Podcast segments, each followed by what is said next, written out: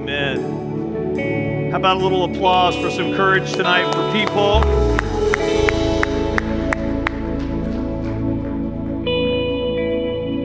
So good.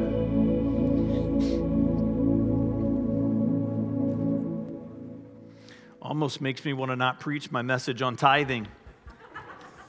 Just kidding. Just kidding. Hey, just a couple of things before we get in. Happy birthday to Tristan and Owen. I don't know if they are here tonight. We've not done giveaways in a, in a long, long time, but uh, here's a couple of Starbucks gift cards for them if they're here. If, uh, if you're not Tristan and Owen, we know that, so you stay in your seat. Don't be stealing from children. Don't be stealing. Is this him coming up? Come on! Hey! Grab these cards. Grab these cards. Grab these cards. You guys are awesome. You guys don't have the same birthday, do you? Ah, all right, just kidding. Just kidding. They're twins. They're twins. Those are dad jokes, if you didn't know. And they're funny. Oh, and they're funny. Hey, next week, if you call City Life Church your home, if you're watching online, you need to be a part of this service next week. Next week's our anniversary service 15, 15 years. 15 years. Church, come on, 15. So I'm going to be preaching a sermon that says, Where do we go from here? I, I think we all understand this is, has been a riotous year for all of us. And so I, I, feel like God has, has given some things to me that I'm supposed to share to talk about our path forward uh, as, as, a, as a congregation for uh, just this vision and this dream that we have for oneness and unity and harmony in the role that we're supposed to play and the cost that we're going to continue to pay for that, for that dream. So you make sure you, that, that is a, a, you do not want to miss that service weekend. So if you've got to change some plans, you change some plans and you, and you join us. You join us. This is the last in the series, Me and Mine. It's a little three part mini series that we've been doing. I know that it's challenged me personally. I trust that it has you too. The, the song that I have not been able to get out of my head all week is from The Sound of Music. These are a few of my favorite things. I know. Now I'm sharing that with you so because misery loves company. And now that song is in your head. I will not sing it. I thought about singing a part of the chorus, but then that would be even worse for you because you definitely don't want me, the sound of me singing it, because that would not be the sound of music.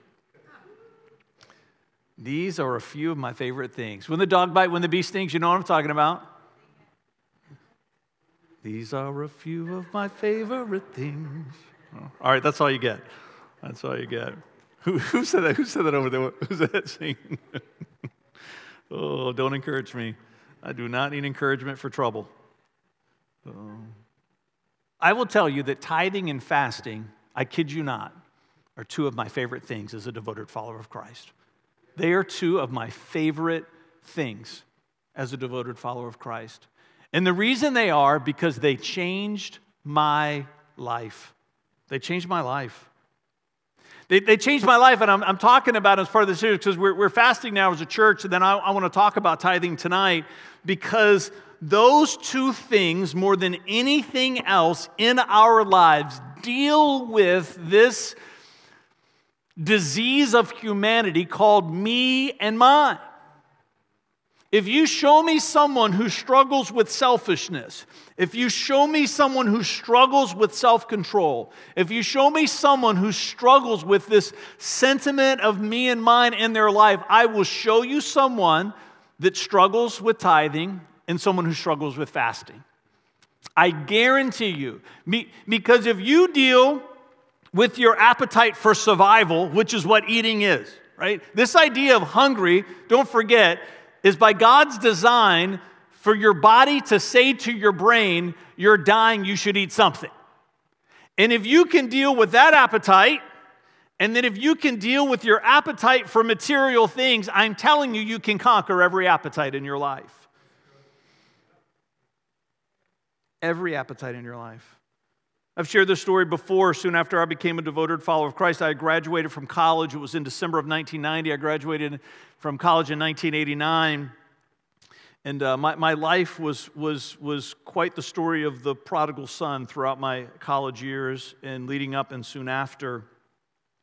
And so I went to, and the, the, the, group of friends that I was with, my fraternity brothers, I, I quickly became the designated driver.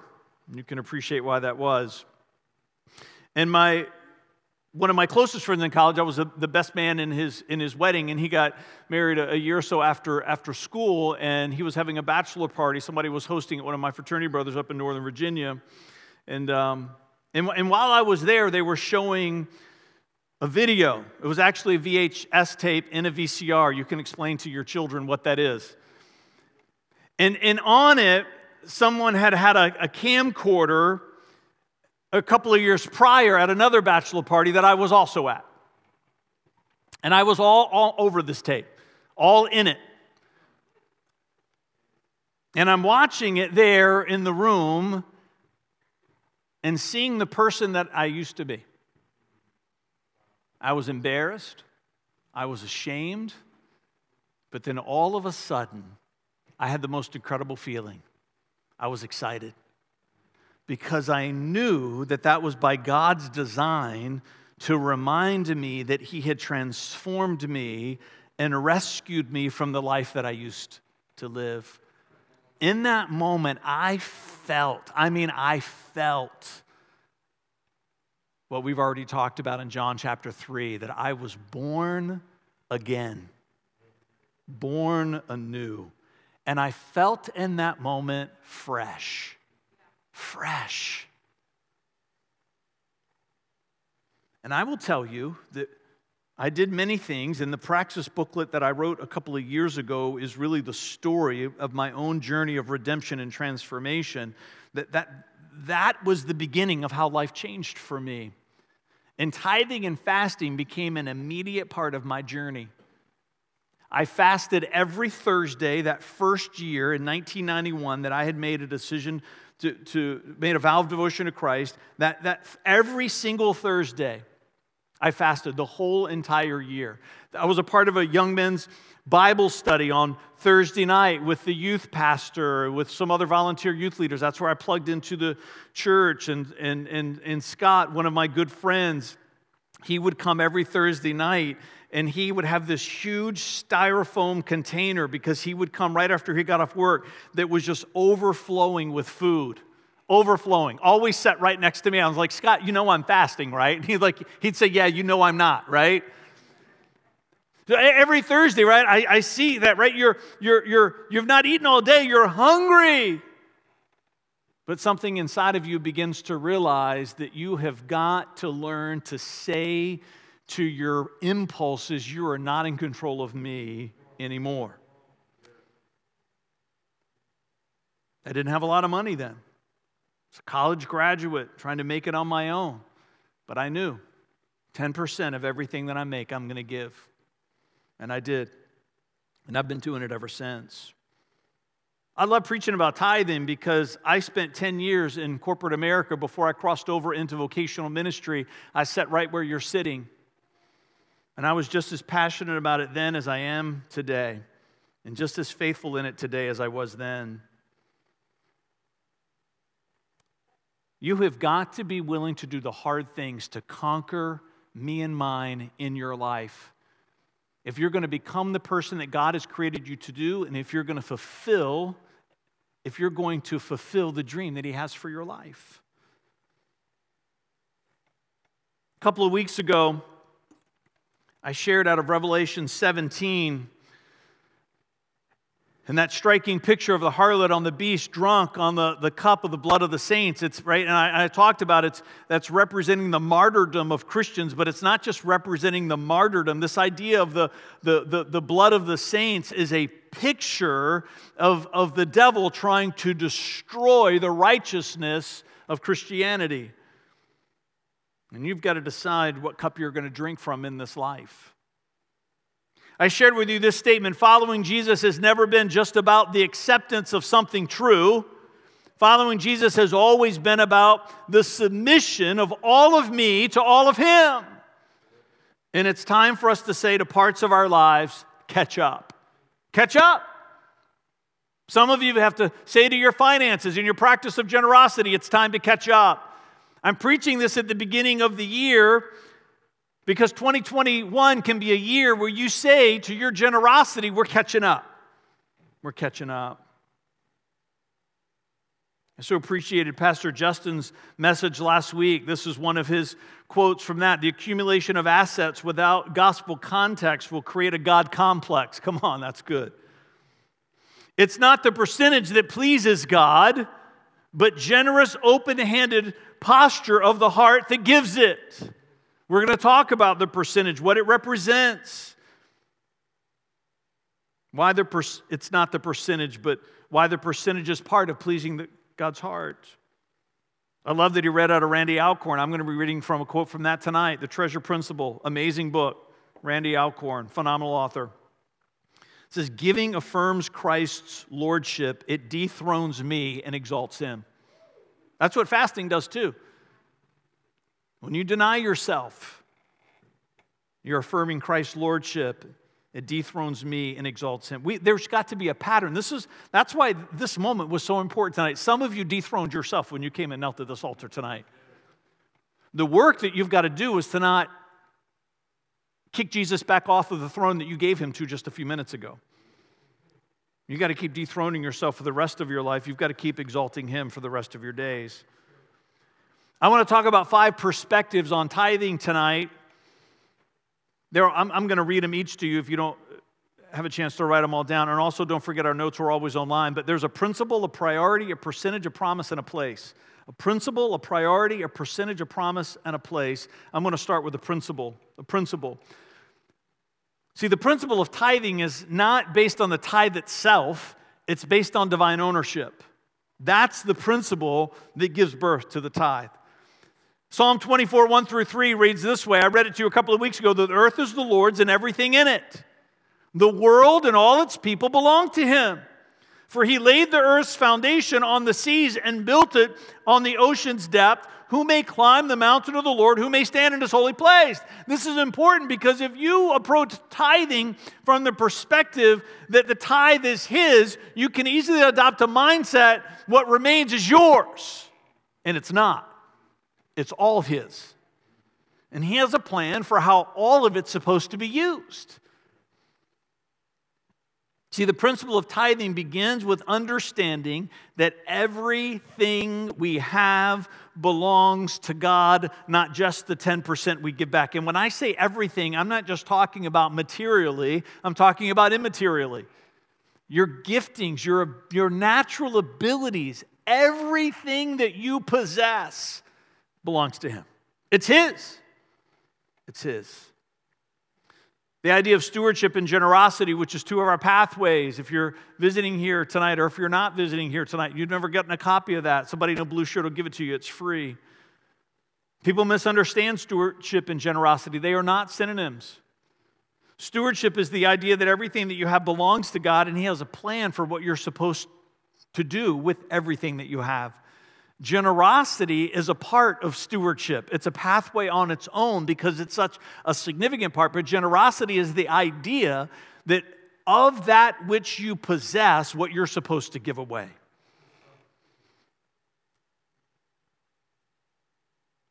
Tithing is just a part of generosity.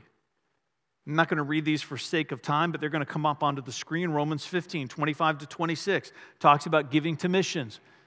Every year we do these faith promise cards. I hope you turn it in. You don't, don't put your name on it, but it helps us set our missions budget. We have missions organizations and, and missionaries that are on a waiting list, and every year we'll be, we're able to bring people off the waiting list because of your monthly missions giving. That's beyond the tithe.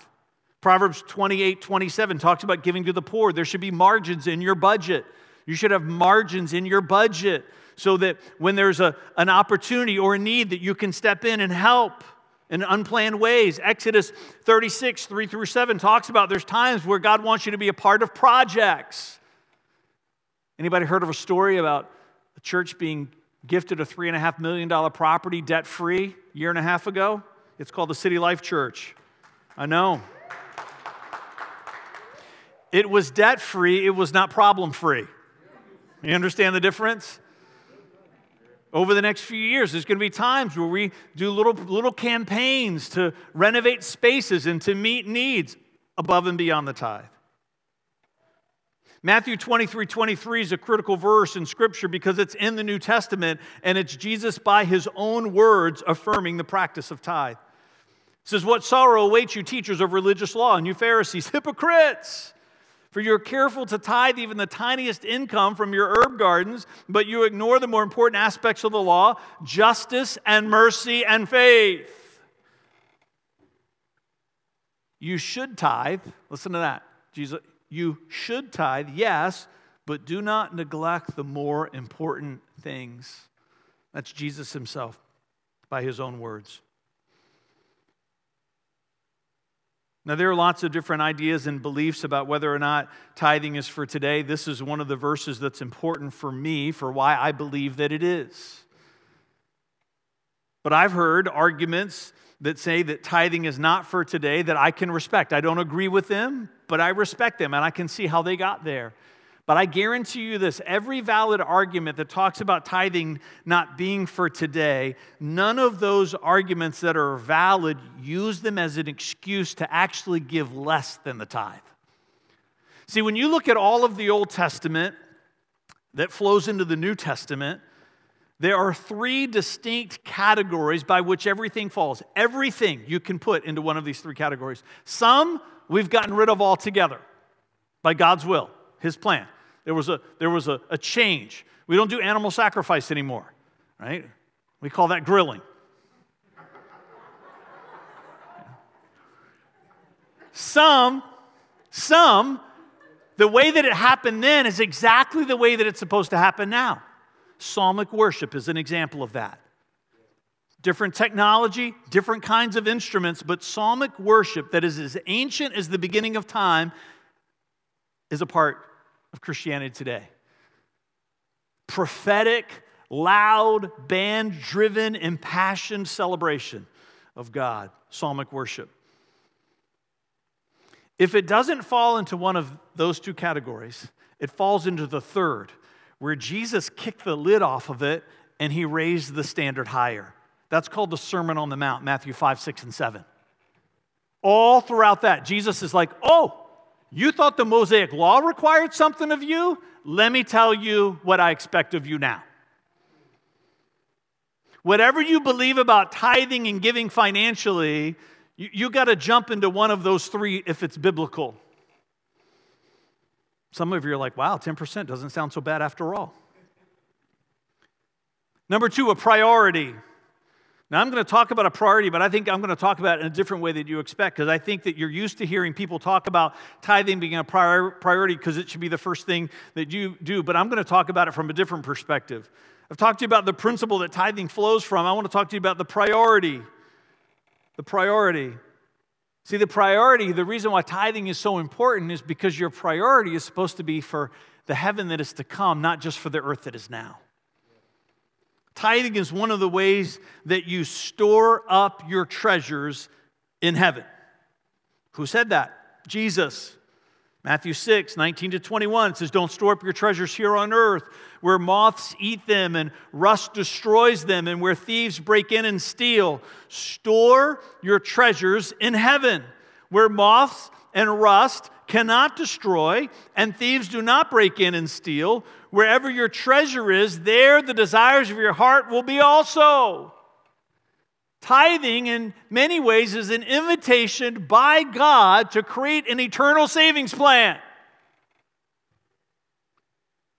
We believe in saving for retirement, we teach people that.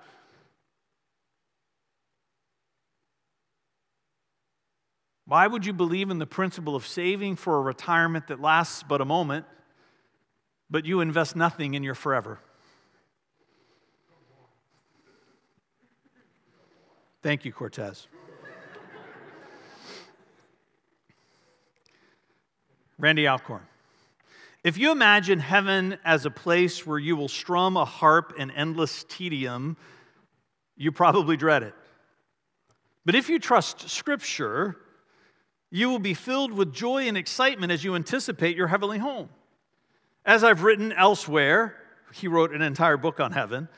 Heaven will be a place of rest and relief from the burdens of sin and suffering, but it will also be a place of great learning. I believe all of this activity, artistic expression, exploration, discovery, camaraderie, and service.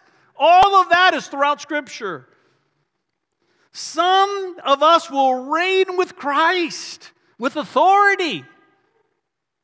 Faithful servants will be put in charge of many things. He gives scripture references along the way here. Christ will grant some followers leadership over cities in proportion to their service on earth. Scripture refers to five different crowns suggesting leadership positions. Some will even command angels. Come on. We are given these eternal rewards for doing good works, persevering under persecution. He gives Bible references for all of these, showing compassion to the needy and treating our enemies kindly. Some of you got demoted this year just because of that last one, myself included. Giving financially is a priority not, not because of the age old adage that you've got to do it first. I'm not opposed to that. I'm just saying that that's incomplete.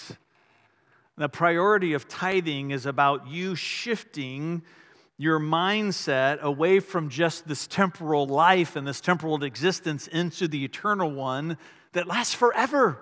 Lasts forever, people. A principle, a priority, a percentage. So, why does the percentage matter?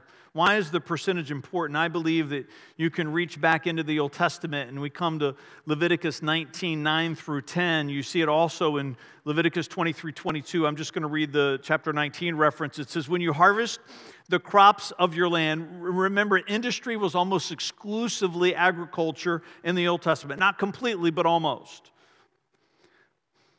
Listen to the command of the landowners do, do not harvest the grain along the edges of your fields, and do not pick up what the harvesters drop.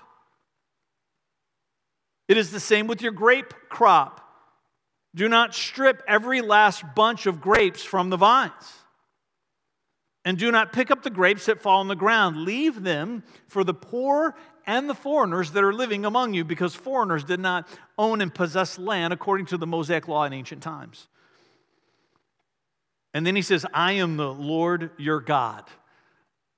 That's God saying, because I said so. As parents, it's biblical when we say that. Right here, Leviticus 19. Because I said so.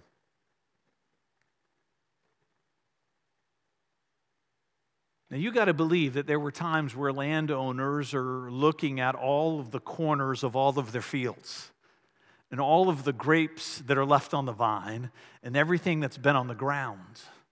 And their appetite for things was no different than ours. They're, they were just as selfish as we are today, just as hungry for the advancement of standard of living. Time has changed, human nature has not. Do you think that maybe some of them begin to calculate what they could buy, what they could have, what they could do if they were to just gather all that up. It represented a significant means of advancement for them. But God said, Leave it alone. That's not for you. It's not for you. See, I believe that 10% is an important number, and I believe that it's the reason why God said it, is because the tithe should require from us a sacrifice. You see, if it doesn't feel sacrificial, the principle of redemption is never fulfilled. I want to explain that to you. I'm going to say that again. If it doesn't feel sacrificial, then the principle of redemption is never fulfilled. See, this idea of the corners of their fields and the grapes on the vines and everything that was on the ground, you should know this was not their tithe. This was above and beyond their tithe. Tithing was beyond all of this. The whole idea of the Mosaic law was to instill in God's people a sense of living in a way that was others minded and eternally focused. Others minded and eternally focused. We've taught our children since they were young that the primary principle that drives tithe with percentage is the practice of redemption. See, everything that you give by way of generosity with the right heart is a candidate for reciprocity. Reciprocity is different from redemption. Reciprocity means that you will reap what you sow. You will reap what you sow. That's in good things and in bad. Every penny that you give with the right heart and with the right motive, if it's not, that's another sermon for another time, you're a candidate for reciprocity. Tithing goes beyond reciprocity and steps into the realm of redemption. Exodus 34 20. A firstborn donkey may be bought back from the Lord by presenting a lamb or a goat in its place. But if you do not buy it back, you must break its neck. However, you must buy back every firstborn son. Because there's not an option there for murder. We understand that. Well, why am I reading you this? This is just one verse out of many, one verse out of many where we're being reminded of the principle of redemption when it comes to material things. The principle of redemption is important that we understand, and the tithe is the practice of redeeming the 90 cent, 90% that remains. When we give the 10%, we're redeeming the 90% that remains so that it can be under the favor of heaven. I've been using this line for 20 years in pastoral ministry. I didn't come up with it, I heard somebody else say it, and I'm passing it on to you. 90% with God's favor is always more than 100% without it. I want to say it again 90% with God's favor is more than 100% without it. God is not subject to mathematical principles. He created them, but He transcends them. Tithing is a promise. It is a promise. Number four. Malachi 3:10. Thank you, honey. Malachi 3:10. Bring all the tithes into the storehouse so there will be enough food in my temple. If you do, says the Lord of heaven's armies, that's just him reminding you again who he is. says the Lord of heaven's armies, I will open the windows of heaven for you. I will pour out a blessing so great you won't have enough room to take it in. Try it, put me to the test. It is the only time in all of Scripture that he says that we are allowed to test him. In fact, everywhere else in Scripture, it says that to test God is a sin. Now, you tell me, if He's going to make one exception for testing, which one would you have picked? It's telling, isn't it? He picks this one. He picks this one. And he picks it right before 400 years of prophetic silence. We, we love when we're digging into the New Testament to study, and myself included, the parts of the Gospels that are right at the end of Jesus' life, like the Last Supper, like the things that he said and did during the 40 days of post resurrection experience at the beginning of Acts, commands that he gave. Because we understand that Jesus is saying, These are my last words. He's been teaching and preaching. I'm not, I'm not minimizing and belittling what he did for the prior three years. I'm just saying we understand by way of a chronological context that what's being said at the end carries a weight to it. The fact that God put that here in Malachi is important to us because this is God saying, I'm going to sign off for 400 years, just so you know. For 400 years. There was a prophetic drought in the world. John the Baptist was the person that God raised to break the prophetic silence. Now, we understand why that is, another sermon for another time. God's got a flair for the dramatic pause. Malachi brought an end to it. John the Baptist broke the silence to say Jesus has come. Now, all the things that God could have focused on and all that we learn about tithing and Malachi, this is God saying to you and to me just one more thing before I'm quiet. I've always found it so instructive that God makes it personal. He makes it personal. As you read in Malachi 3, God keeps talking about Himself. He doesn't talk about a principle or a truth or a command. He says, Me. He says, Me. Put me to the test. It's personal with Him. See, you've got to decide do you trust God's promises or not? You have to decide whether or not you believe Him or not. Is He a truth teller or not? Again, I'm not going to read them for the sake of time. You can get these notes again online. 1 Kings 17, 8 to 15. Sometimes God asks us to give even during a season of lack because God's promises are not season dependent. His promises are not circumstantial.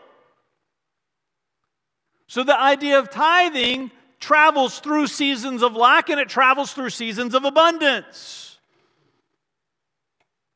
Exodus 36, 6 through 7, this is the story that pastors never read, ever, because it's the one where Moses tells people to stop giving. They just skip over that and they move on to Malachi. Whether you're in a season of lack or a season of abundance, these texts are not specifically about tithing. I share them with you because as you read them, again, in 1 Kings 17, it almost seems insensitive what the prophet asks this widow to do.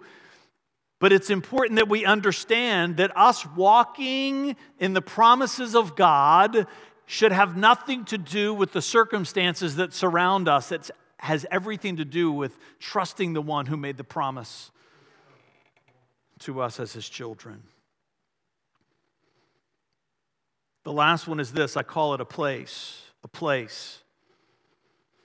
Where do we give our tithe? I want to talk to you about this. 1 Corinthians 16 2 says this On the first day of each week, you should each put aside a portion of the money that you have earned. Don't wait until I get there and try to collect it all at once.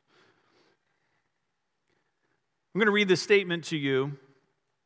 This is important to me because I want you to hear me clearly. If you're scrolling on Facebook, just close that app just for a moment. The culture of city life is to tithe to the house. That's the church that you call home.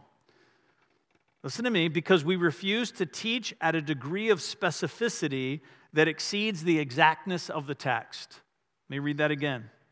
The culture of city life, and the culture is important here, the culture of city life is to tie to the house because we refuse to teach at a degree of specificity that exceeds the exactness of the text. I do not believe, other people will differ. I'm just sharing with you my study and what we teach as a church that the New Testament, I believe, makes a clear, as I've shared with you tonight, that tithing is for today. But nowhere in the New Testament does it say that your tithe is supposed to go to the church that you call home. But it doesn't mean that it can't be the culture of the church that you call home.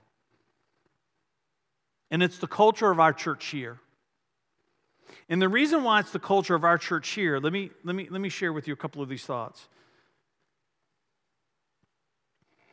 It's part of the culture here because we have a deep and abiding belief that society needs churches to have professional clergy that are fully resourced and staffed to meet a community's spiritual needs.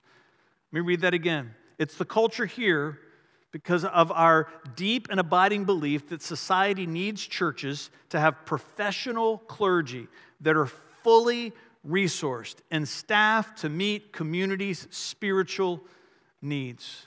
I believe that's important for us, that we do not lose sight of, of the significance that what it means for a church to have full time staff, as this church has always had, and I hope will always be able to have. People that are readily available 24 hours a day, seven days a week to step in to crisis for people's lives. It's vital. I believe that it's part of the culture here because we believe that when you go to a church, you're receiving from that church. And you should be giving back in proportion to the measure that you're receiving in turn. It's important. It's important. We believe that tithing to the house is significant so that you can feel as though that I've given to that which I have received. And, and listen to this. This is the third one I'm going to give you. I'm going to invite the, somebody's going to come up and play on the keys. So I have a few closing thoughts I want to share, going back to what happened earlier in the service.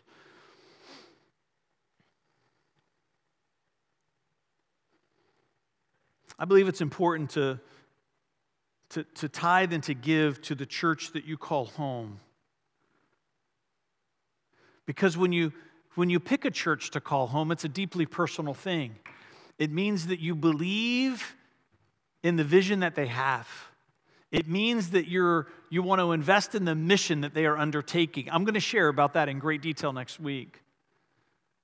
Tithing is your way of saying, I believe in that mission, and I share that vision with you, and I want to see it come to fruition. So I hope that this year is going to be a different kind of year for you financially. In fact, what I would encourage you to do, set aside February. If you think that you can't do it, try it for 30 days. Just try it. Why don't you put God to the test and see what He might do? Stand with me.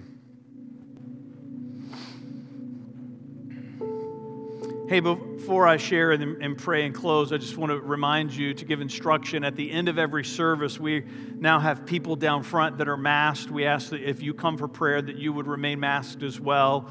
We just we want to be safe with people, and uh, but we just we, we set aside some time at the end of every service to, to minister to you personally in prayer.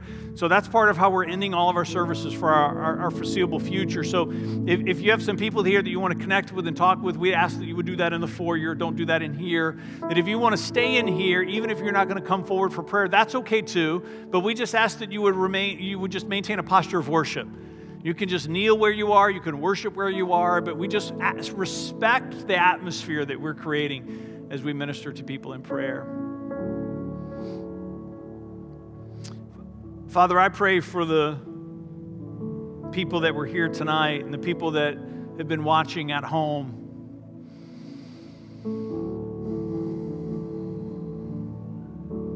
For those that had a Nicodemus encounter.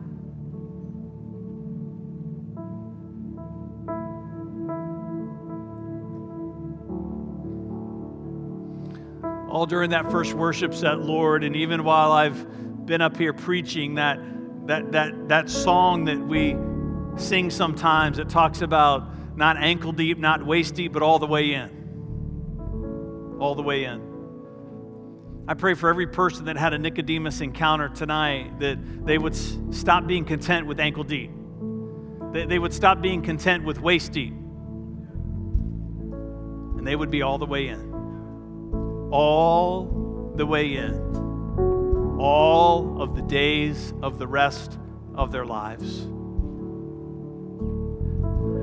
I pray, Father, for every person here that had a Nicodemus encounter, that some words that would describe them would be abandonment, recklessness, tenacity.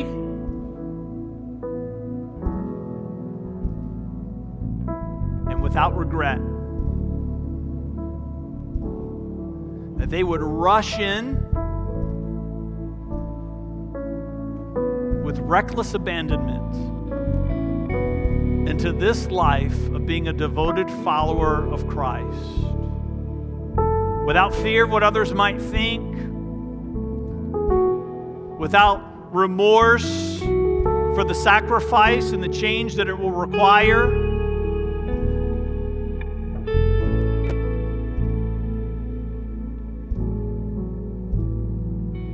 Without the concern of loss of station and title, that they would pivot, that they would pivot away from the temporal and towards the eternal, that they would pivot away from the temporal and towards the eternal. In Jesus' name we pray. And everybody said together, Amen. We'll see you next week.